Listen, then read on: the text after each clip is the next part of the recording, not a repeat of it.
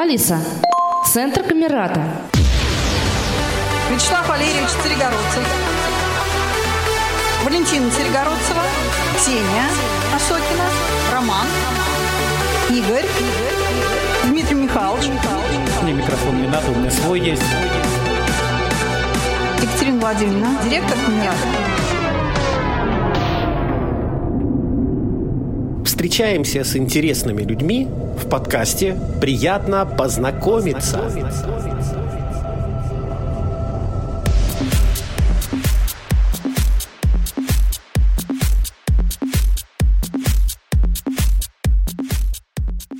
Дим, расскажи о себе, вот кто ты сейчас, да, то есть, чтобы люди представляли, если бы тебя попросили представиться за какой-то короткий промежуток времени, что бы ты о себе сказал, рассказал? Всем добрый день. Да, Вячеслав, спасибо. Мне 42 года, я юрист. В данный момент времени сотрудничаю с несколькими общественными организациями. Моя основная работа в Нижегородской региональной общественной организации инвалидов «Инватур». Я работал там уже больше 18 лет, с 2004 года. Также я уже почти 8 лет занимаюсь правовой помощью слепоглухим. Сначала это было через фонд соединения, сейчас Ассоциация слепоглухих согласия. Вот. И также сотрудничаю с недавнего времени, года полтора-два, с семейным центром Лада. Там консультирование родителей детей с инвалидностью. Также я имею ряд увлечений. Прежде всего, это радио, как в плане приема различных радиостанций. Раньше это было в школе, я изучал азбуку Морзе, например. Вот. Сейчас я также сотрудничаю с интернет-радиостанцией Ассоциации незрячих студентов и специалистов РАНСиС. Там ряд проектов у нас, ряд программ веду. Ну и также хобби различные. Это музыка, чтение, вот такие. Футбол, хоккей тоже на уровне интереса, скажем так. Меня интересует, мы обычно начинаем с каких-то профессиональных моментов. Понятно, что ты юрист, и понятно, что тут вопросов может быть масса. Я бы хотел начать все-таки с увлечений. Что тебя радует в жизни? Чем ты как-то отдыхаешь? И что тебе доставляет... какое-нибудь, может, у тебя хобби есть? Где ты отдыхаешь, да? Где ты расслабляешься? Разные могут быть способы отдыха, потому что бывает так, что после плотной рабочей недели только отлежаться и какую-то книжку почитать, да, в субботу. Вот какую-то книжку почитать, да, и все. То есть либо что-то историческое, либо сейчас я читаю, например, из серии «Лучшая проза Тайваня» сахарские новеллы. На Литрес купил, просто моя знакомая переводила эту книгу, моя хорошая знакомая Мария Ильис Международного радио Тайваня. Вот, это просто хочется переключиться, это совершенно другой колорит. И с моей женой Ириной, с которой мы вместе уже, 2 года точно, да, и больше, год и 3 месяца назад мы поженились, вот. Мы очень любим путешествовать, в прошлом году были в Дагестане, до этого были поездки в Сочи вместе с организацией «Инватур», и, я думаю, будет много ярких и незабываемых поездок и в будущем. Расскажи, пожалуйста, про то, как ты зрение потерялся, как ты адаптировался, кто тебе помогал, ориентировкой заниматься, я не знаю, в самостоятельность, у нас же школа самостоятельности, как твоя самостоятельность, она развивалась? В школе мы, как я обычно говорю, мы все учились понемногу чему-нибудь и как-нибудь. Поэтому в 11 классе, когда вообще спросили, кто там хочет поступать, надо давать специальную программу и так далее, мы так что-то промямлили, невнятно. Но если говорить о самостоятельности, давайте так, да, нам повезло, что у нас была Марина Васильевна Венедиктова по ориентировке. И да, мы где-то ленились, еще чего-то, но она нас жестко обработала в этом плане, уже где-то классу к 10. И потом еще встречалась с родителями, тоже убеждала, доказывала, что это важно, это нужно, без этого вот вы никак. И поэтому уже в 12 классе родители подписали расписку, что я могу, например, из школы домой ездить один, и там выходить еще куда-то, в библиотеку, например, ездить, еще что-то, то есть уже была такая возможность. Вот. А дальше я окончил школу, да, вопрос встал, что дальше. И все-таки я для начала решил пойти на ОПП в Лысково. Семья была категорически против, что вот это далеко и там невозможно будет. Но хотелось пожить самостоятельно немножко. Вот, тем более зарплаты там были повыше на тот момент. Но постепенно так маму удалось убедить, что это вот действительно оптимальный вариант. Мы туда съездили, посмотрели, все очень компактно.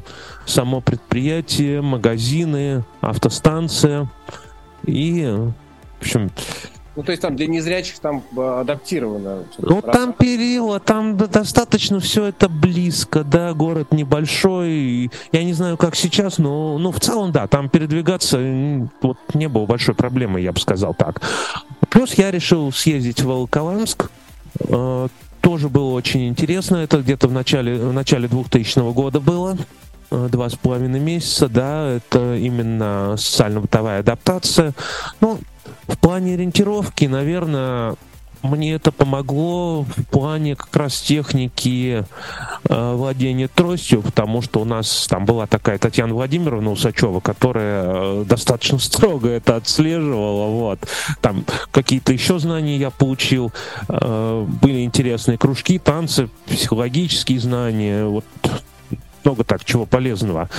Вот. Ну и где-то в тот момент я уже так призадумался, что вообще-то я бы не хотел, наверное, всю жизнь проработать на УПП, заниматься однообразной работой. Да, кому-то там было комфортно, неплохо. Работа есть самодеятельность, хор, шахматы, шашки, еще что-то там.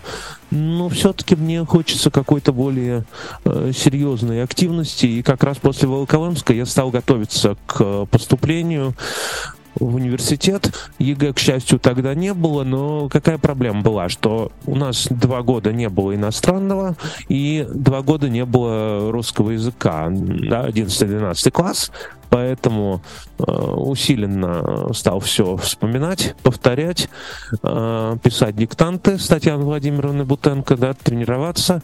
Но в итоге я поступил в университет, стал учиться. В общем, это были годы достаточно интересные, учился я заочно. Здесь, конечно, не могу об этом не сказать, что где-то курсу к 3-му меня накрыло, конечно, с проблемами со слухом. Вернее, накрывать стало раньше, еще в школе. Как дело было периодически, ну, не часто, но время от времени я попадал в какие-то неловкие ситуации. У нас там была, например, такая учительница истории, Альбина Михайловна, она говорила довольно тихо, да, бывало, что я что-то недослышал, стеснялся, какие-то ситуации были такие. Потом я читаю учебник биологии вечером как-то и понимаю, что летит самолет. Ну вот, летит, что-то никак, не проходит, затыкаю уши, шум все равно есть. Ну тут я кое-что об этом слышал раньше, про тиннитус, сразу все понял. Но проблема в том, что, наверное, как и со зрением, сразу как-то ты боишься, да, признаться другим, и себе самому как-то живешь. И, в принципе, тот же диктант вступительный я писал еще там без слуховых аппаратов. Но курсу к 3-му стало понятно, что все не очень хорошо, только первая парта. И периодически я попадал в какие-то неловкие ситуации, когда спрашивали одну, я начинал отвечать совсем другое. Вот. Но... В общем, подобрали аппараты не с первой попытки, то есть сначала был аналоговый аппарат, что вот купите вот это, начинаешь тыкаться как, я не знаю, не очень здесь, наверное, уместное выражение, да, как слепой котенок, ну все-таки, да, понимаешь, что он тебе не идет, специалисты говорят, нет, ты вот к нему плохо привыкаешь, потом я их уже достал конкретно. Ну ладно, хорошо. Мне дали 3 модели на пробу, не говоря ни цену, ни марку, вообще ничего, в принципе. И я так попробовал вот это. Ну да, вот это аппарат Siemens, ты знаешь, сколько он стоит? 29 тысяч. На тот момент доллар был, ну сколько, рублей 20, наверное. Вот. Ну так, я говорю, ну да, окей, если здесь компромиссов быть не должно, будем искать. На предприятии мне помогли в этом вопросе, беспроцентные суды, там 3000 дали материальную помощь, я аппарат приобрел, доучился спокойно. И дальше, если говорить еще об опыте трудоустройства, да, то в 2004 году Инватур, как раз в той организации, где я работаю, проводила конкурс «Ключ к успеху».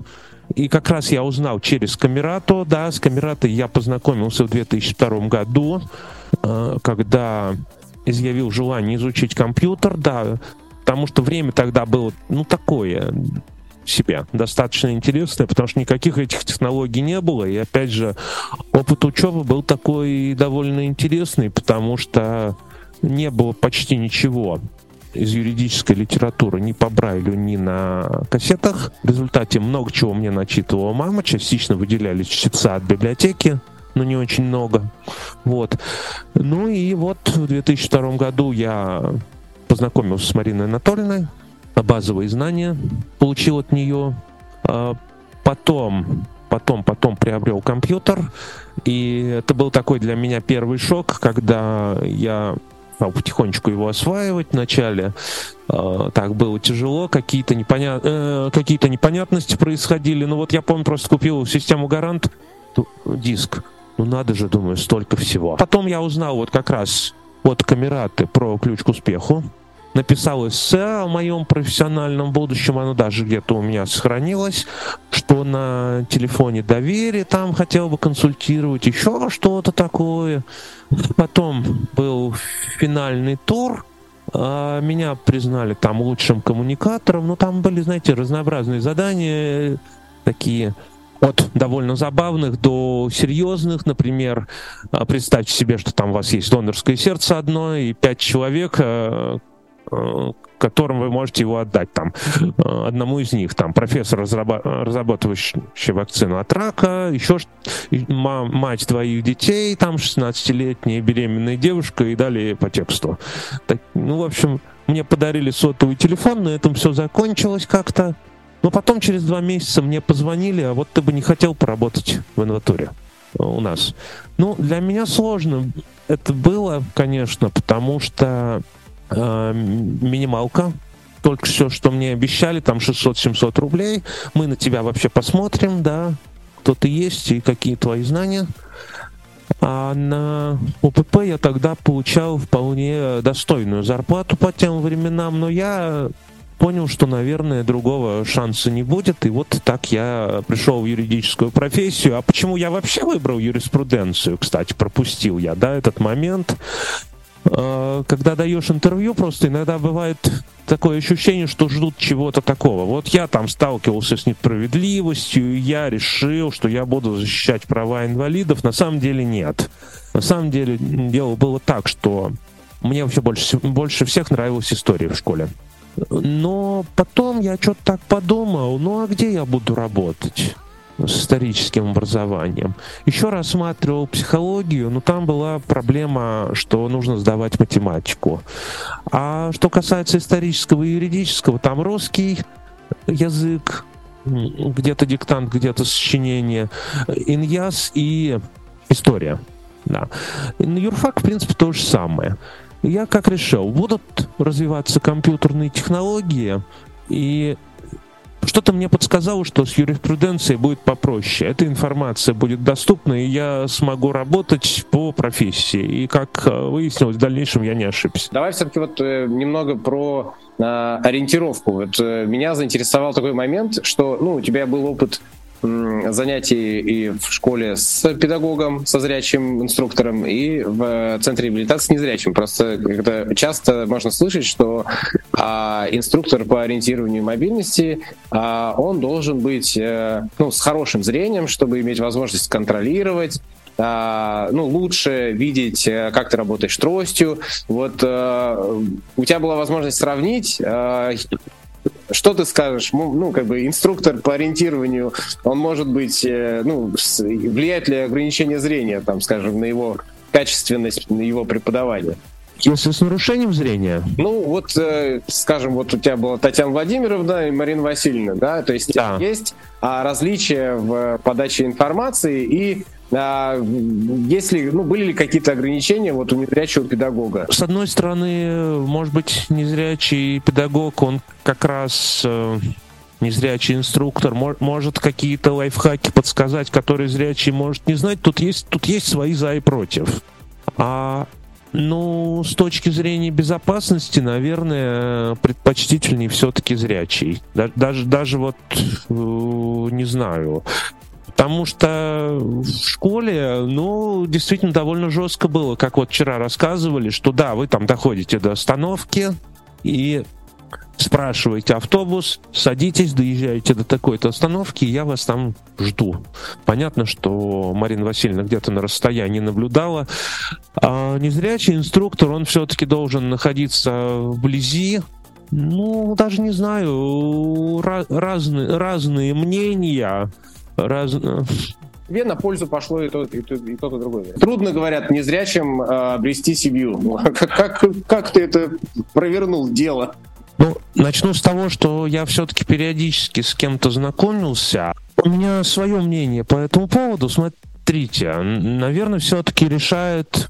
многое возможно жить отдельно, потому что я, да, с кем-то периодически знакомился, в основном это были девушки из других городов, но как-то все не срасталось, то одно, то другое, потому что надо понимать, что одно дело переписка, скайп, другое дело при личной встрече. Что касается моей прекрасной жены Ирины, ну, смотрите, я познакомился с ней как раз вот благодаря фонду соединения. Во многом как раз положительный момент фонда поддержки слепоглухих, что это все нас как-то соединило. Люди из разных регионов России, как, собственно, и в Камерате происходит, они узнали друг о друге.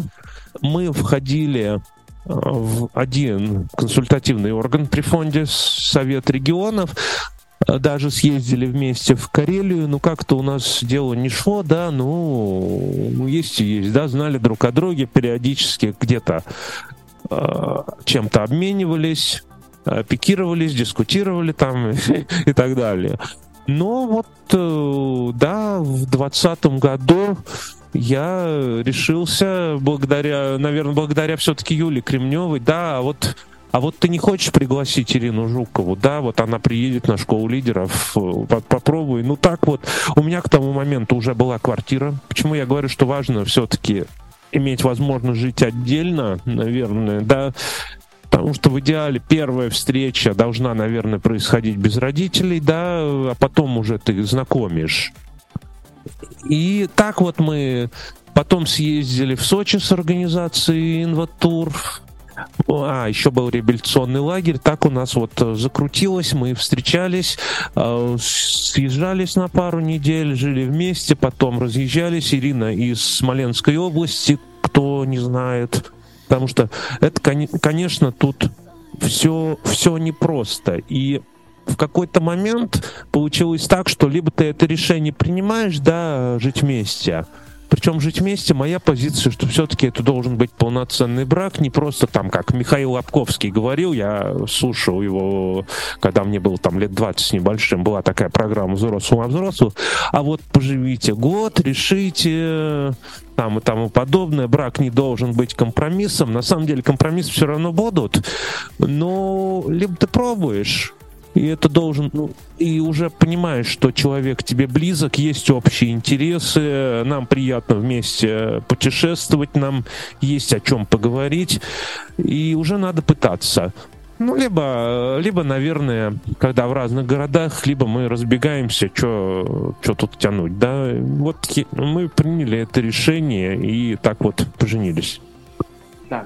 Ну, по поводу найти, кстати, можно я, да, прокомментирую. По поводу найти кого-то, когда мама просит. Знаете, у нас есть такая Юлия Панина в фонде соединения. Она остра очень на язык. Иногда не в меру, на мой взгляд, но это не важно. И она сказала, но она сказала правильную вещь, когда к ней тоже кто-то обратился, она сказала такую: а что вы можете предложить, кроме розовой справки? Вот, понимаете, очень-очень хорошо было сказано на самом деле. А так, в плане быта, ну, конечно, какие-то общие, какие-то привычки. На самом деле мы это все обсуждали. Есть такая книга психолога Николая Козлова, по-моему, «Практическая психология на каждый день». Там 3 книги, по Брайлю ее даже издавали, «Как создать семью», еще что-то. И он там предлагает опросник, который он составил с каким-то там латышским, по-моему, психологом. Быт, там, я не знаю, отношения с родителями, как часто встречаться, там, праздники. Ну, много-много разных сфер. У нас многое сходилось. Ну, конечно, определенные неожиданности они были в плане, даже не знаю, вот разные взгляды в плане, может быть, подарков, еще чего-то. Потом был очень хороший курс, просто он мне тоже очень много дал. Есть такая психолог Марина Локоткова, «Технологии любовных отношений» или «Влияние манипуляции», у нее был очень полезный проект. Про положительное подкрепление. Когда ты живешь один, ты не очень на это обращаешь внимание, но я столкнулся с тем, что когда там жена делает для тебя что-то там хорошее, действительно надо похвалить, причем это должно быть не какой-то там отсроченный, да, и а что там, а это должно быть сразу, да, положительное подкрепление должно быть. И как это просто показывает в своих курсах, как это работает и почему это так, а не иначе. Вот, конечно, какие-то моменты в плане притирки друг к другу, например, они были, и где-то мы... Да, было недопонимание, может быть. Секрет, что встречаются такие родители, которые говорят: нет, моему мальчику, девочке нужна зрячая, этот самый помощник в жизни, да, который, значит, вот так же, как я, будет его до конца жизни опекать, любить и лелеять.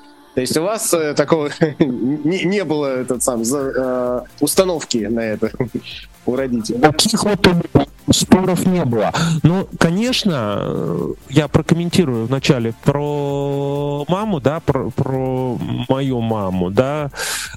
Конечно, ей было непросто, ей, может быть, в каких-то моментах и сейчас непросто, потому что рухнул мир в определенной степени, да, потому что она заботилась, она в основном ей принадлежал решающий голос в покупке одежды, например.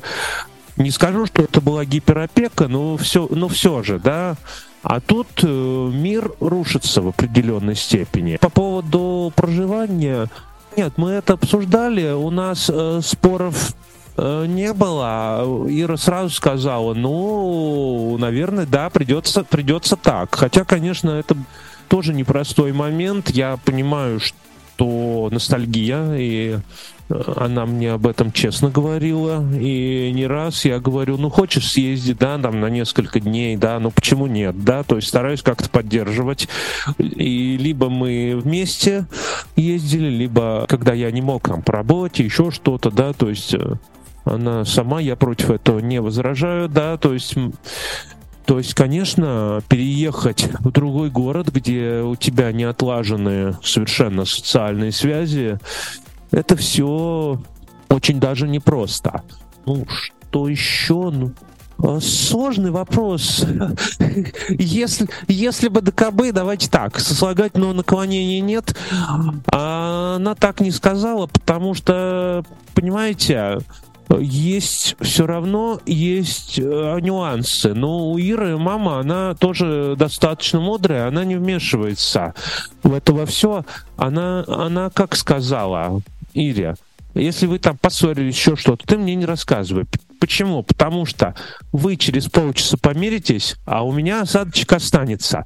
И просто вот у меня старший брат, я вот вижу, насколько это тяжело, потому что они живут рядом в силу некоторых обстоятельств. Да, отдельно, то есть там сделали пристрой, но все равно как бы это все на виду, и это все непросто, скажем так, потому что и там и огород, и все, и его, например, жена, она не привыкла, в общем, наверное, во многом жить в сельской местности, потому что здесь есть свои нюансы такие.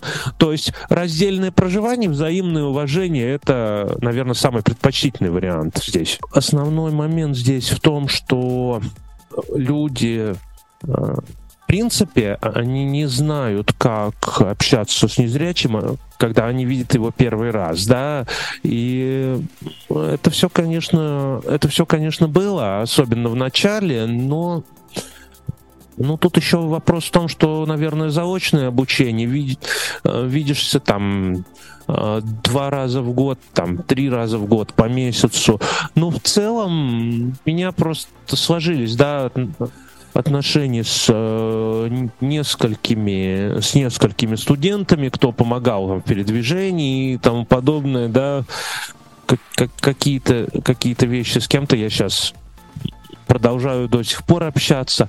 Конечно, набор стереотипов, о которых говорили вчера. Вначале он, конечно, присутствовал, когда могли просто о тебе говорить в третьем лице, там еще что-то. А так, в общем, все это решается в процессе. Скажем. А преподаватели в университете, я понимаю, что это заочка, как обучение, были ли какие-то сложности, тем более, что юристы, они же грамотные, они свои права отстаивают. Вот приходилось ли, решать трудности получения образования, там, в плане каких-то пособий, может быть, учебных, или материалов от преподавателя в электронном виде? Как находился общий язык с преподавателем? Ну, вообще тогда такого понятия, как инклюзия, еще, конечно, не было. Да, то есть, в принципе, многое решалось путем договоренностей, потому что вот на диктофон мне, по-моему, 1 раз только не разрешили записывать. Лекция будет гулять, там еще что-то, а так проблем не было. Те экзамены, которые сдавались письменно, я потом отвечал устно, здесь трудностей не было. Основная трудность была, как я уже сказал, это с доступом к информации, потому что мало литературы, да, и где-то до 2003 года у меня компьютера не было, поэтому приходилось начитывать все это, конспектировать, чтобы перед экзаменами оперативно поднять. И повторить. Вот такие больше моменты. А так, в основном все как-то решалось на договоренностях достаточно спокойно. Да, там еще была такая вещь, как контрольные, но их больше все-таки мама переписывала 1 или 2 раза. Я устно это все защитил, что-то у нас там не срослось это все написать, или времени у меня не было, или лень не было, как-то все обошлось. То есть сейчас гораздо легче получать информацию, любую, в любом формате? Разное по-разному, на самом деле. Козлова издавал Питер. Я просматриваю их план-проспект, мало чего сейчас заказываю по Брайлю, потому что больше читаю либо аудиокниги, либо на органайзере. У меня есть брайлевский органайзер, но план-проспект их я все равно просматриваю, смотрю, что можно найти в электронном виде, в том же Макс Ридере или на других ресурсах каких-то, потому что это просто даже удобнее. В транспорте можно что-то почитать, еще где-то. Вот. А так... Я на ряд тренингов ходил. Есть сайт, например, B17, все психологические тренинги Нижнего Новгорода. И был такой тренинг, например, «Близость и автономность». Я на него реально ходил, да. То есть смотришь просто описание, смотришь отзывы, Вот. Локоткова, по-моему, я тоже вышел через этот сайт, но я один раз сходил, потом понял, что у меня времени не хватает, но вот эти курсы, которые сейчас я слушаю, они в основном все-таки дистанционные. Там, то есть она в Zoom это делает, и потом высылают ссылку на запись.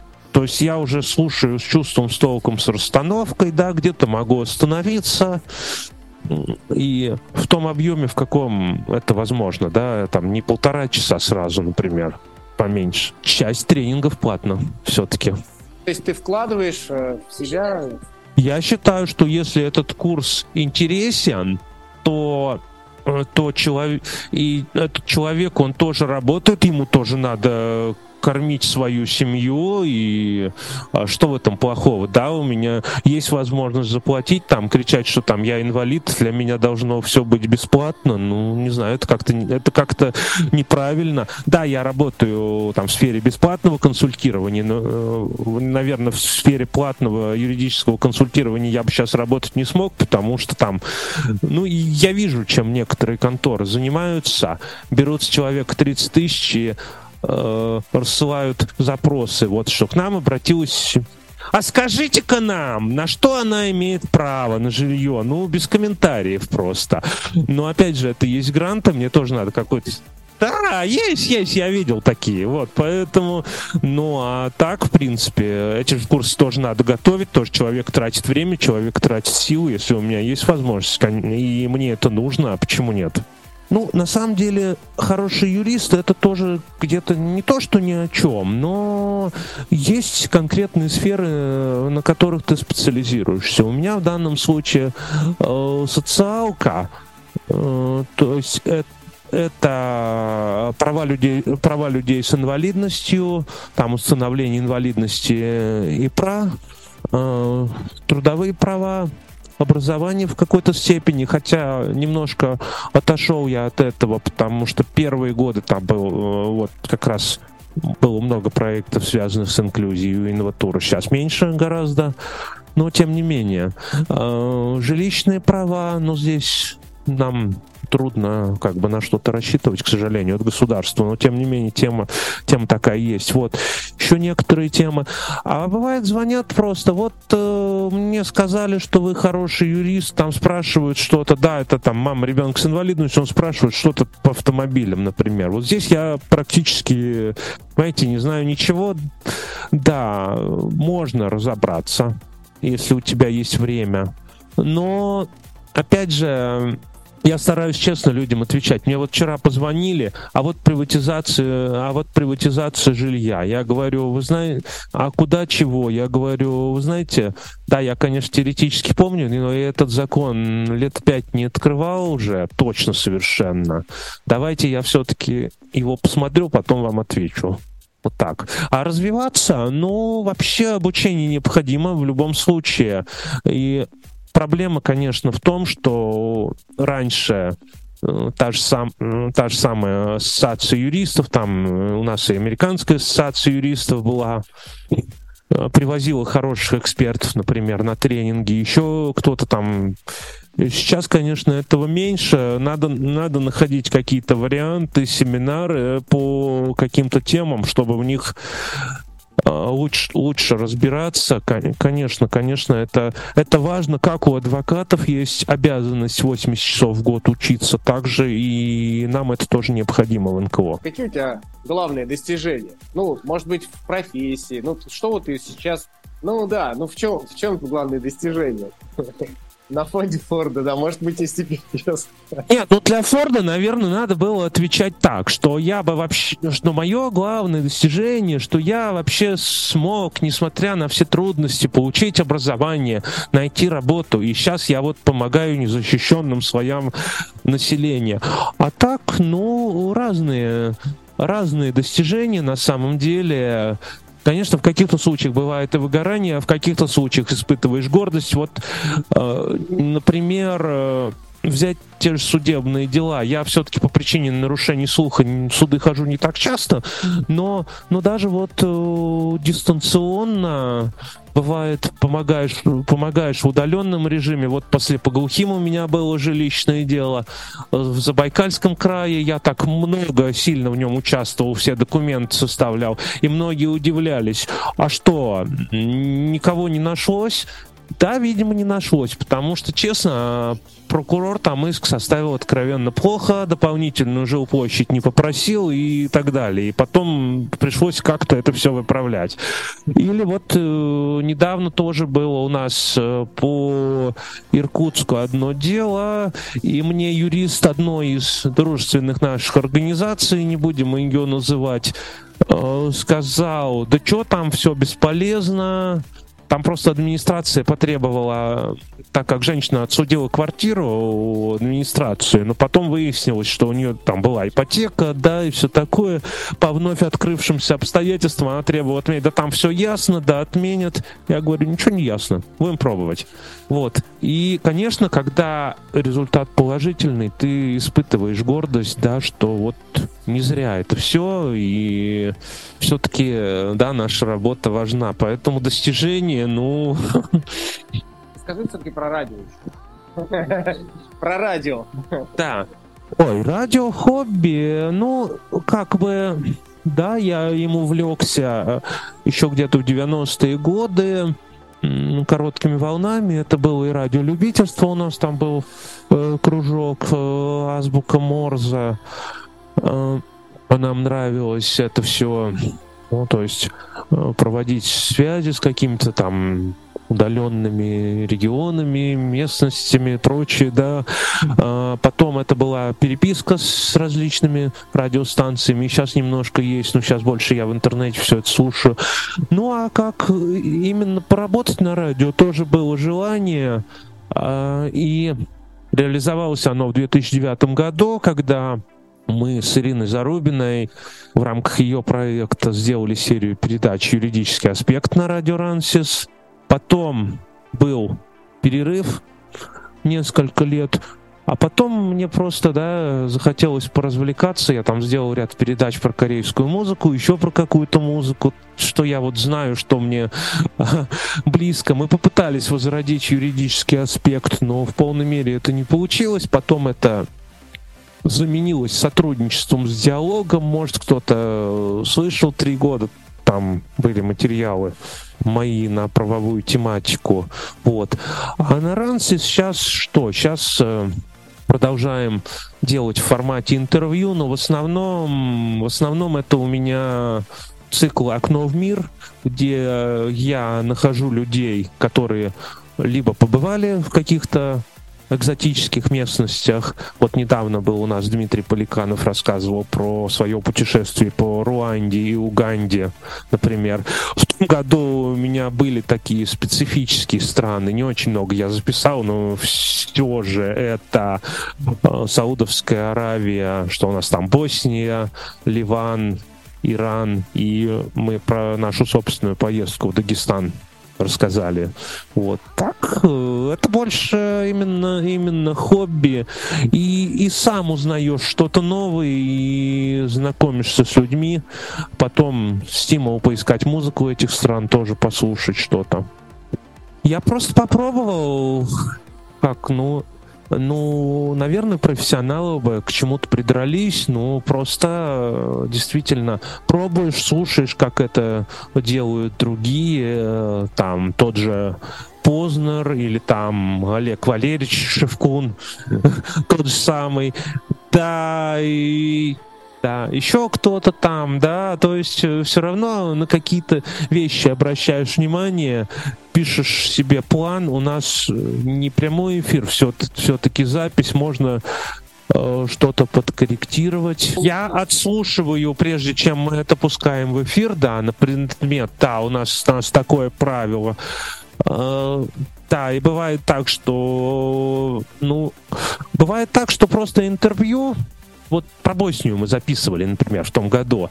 Ну, из человека пришлось немножечко так тянуть в некотором роде информацию, а потом передачу смонтировали, я сам удивился, получилось очень бодренько, так, живенько.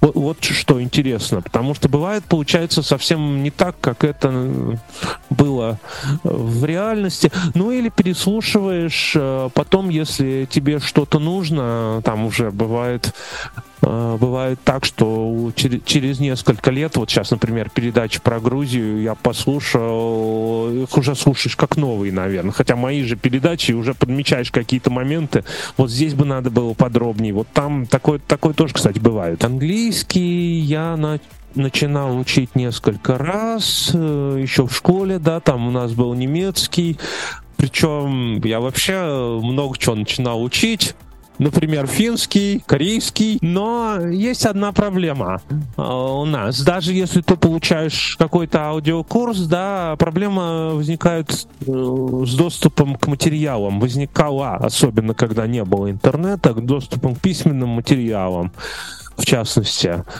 И как, собственно, это развить? Вот. Поэтому английский, да, было несколько попыток, был такой курс, и он, собственно, есть сейчас. English USA, «Голос Америки». Он есть в интернете, 100 уроков, в принципе, достаточно понятный. Вот.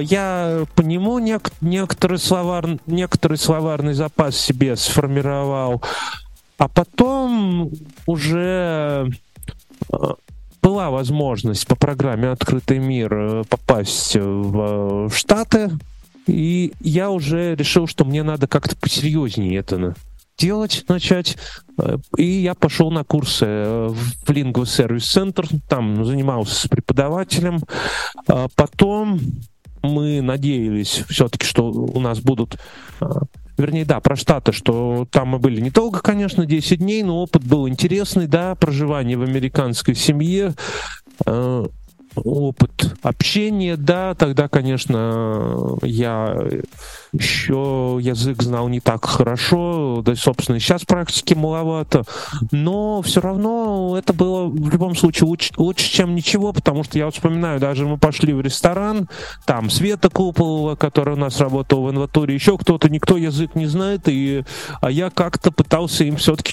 что-то переводить, и между вот той семьей американской, да, с кем мы были, принимавшей нас, и нами выстраивать какую-то коммуникацию. Это уже как бы помогло. Вот. Ну, дальше мы надеялись, что будут международные проекты. Я решил продолжать это изучать. Изучал где-то года 4, наверное, в принципе. Ну, сейчас, конечно, я что-то слушаю, бывает, что-то читаю. Ну, вот последний, вот этот был English Club, который «Перспектива» организовывал в Московской. Я себя поймал на мысли, что я где-то между Elementary и какой там следующий-то, Intermediate. Потому что при Intermediate, по-моему, там я уже притормаживаю, был английский клуб этого уровня, я уже понимаю не все, а на Elementary я понимаю все, и мне все спокойно достаточно, да, вот. Но там еще у них русского языка больше вообще не, то есть вот так. У меня Брайль очень даже в ходу сейчас, потому что, во-первых, нарушение слуха, да, и бывает так, что я просто снимаю аппарат, и мне надо просто отдохнуть минут 20-30, например, что-нибудь почитать, это хороший вариант на самом деле. Я просто сравнивал скорость с аудиокнигой, получается раза в 1,5-2, конечно, медленнее, но это совсем другое восприятие. И действительно, это важно для поддержания грамотности. А что касается изучения Брайля, у меня своя точка зрения по этому поводу сформировалась, когда я познакомился со слепоглухими людьми. Было у меня такое откровение, что я тоже узнал, оказывается, что я слепоглухой по какой-то там скандинавской классификации, еще какой-то классификации, потому что у меня вообще 3-4 степень туголухости, да, это скомпенсировано слуховыми аппаратами и потерей зрения. Но есть именно вот тотально слепоглухие, кто потерял слух полностью, и аппараты ему не могут подобрать. И для меня это был, конечно, большой опыт. Вот Наталья Борисовна Кремнева, например, редактор журнала «Ваш собеседник» для слепоглухих, она уже потеряла и то, и другое в достаточно зрелом возрасте. Она смогла выучить Брайль, еще есть несколько человек таких. Я думаю, что это во многом, конечно, вопрос мотивации. Есть, конечно, нюансы, но когда у тебя единственное окно в мир — это вот брайлевский дисплей, ну и общение дактилем, вот тогда да. А так есть возможность получать аудиоинформацию. Опять же, когда говорят про школу, я себя ловлю на мысли, что Брайль нам отчасти внедряли искусственно, потому что магнитофон выдавали только в 16 лет, и мы должны были читать эти большие объемы в учебниках. А так, не знаю, вопрос мотивации, мне кажется. Мне понравилась Чехия в свое время, но это давно было, 5-6 годы. То есть сам вот этот ритм жизни Праги, почувствовать вот ее энергетику, например, энергетику исторического города, вот этого. Да, конечно, я не вижу, но тем не менее, вот пройтись по этой там булыжной, мостовой, еще что-то там, вот.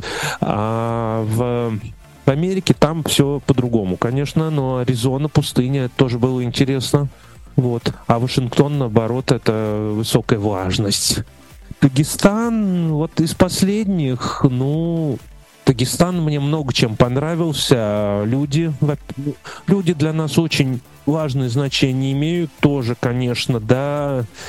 Там какие-то казусы возникают, когда, да, есть ощущение, что тебе всегда помогут люди. И, конечно, стараешься что-то попробовать из еды.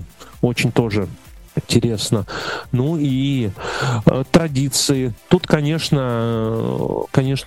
многое зависит от гида. Не всегда с ним везет. Вот мы ездили, например, в Грозный, тоже брали экскурсию.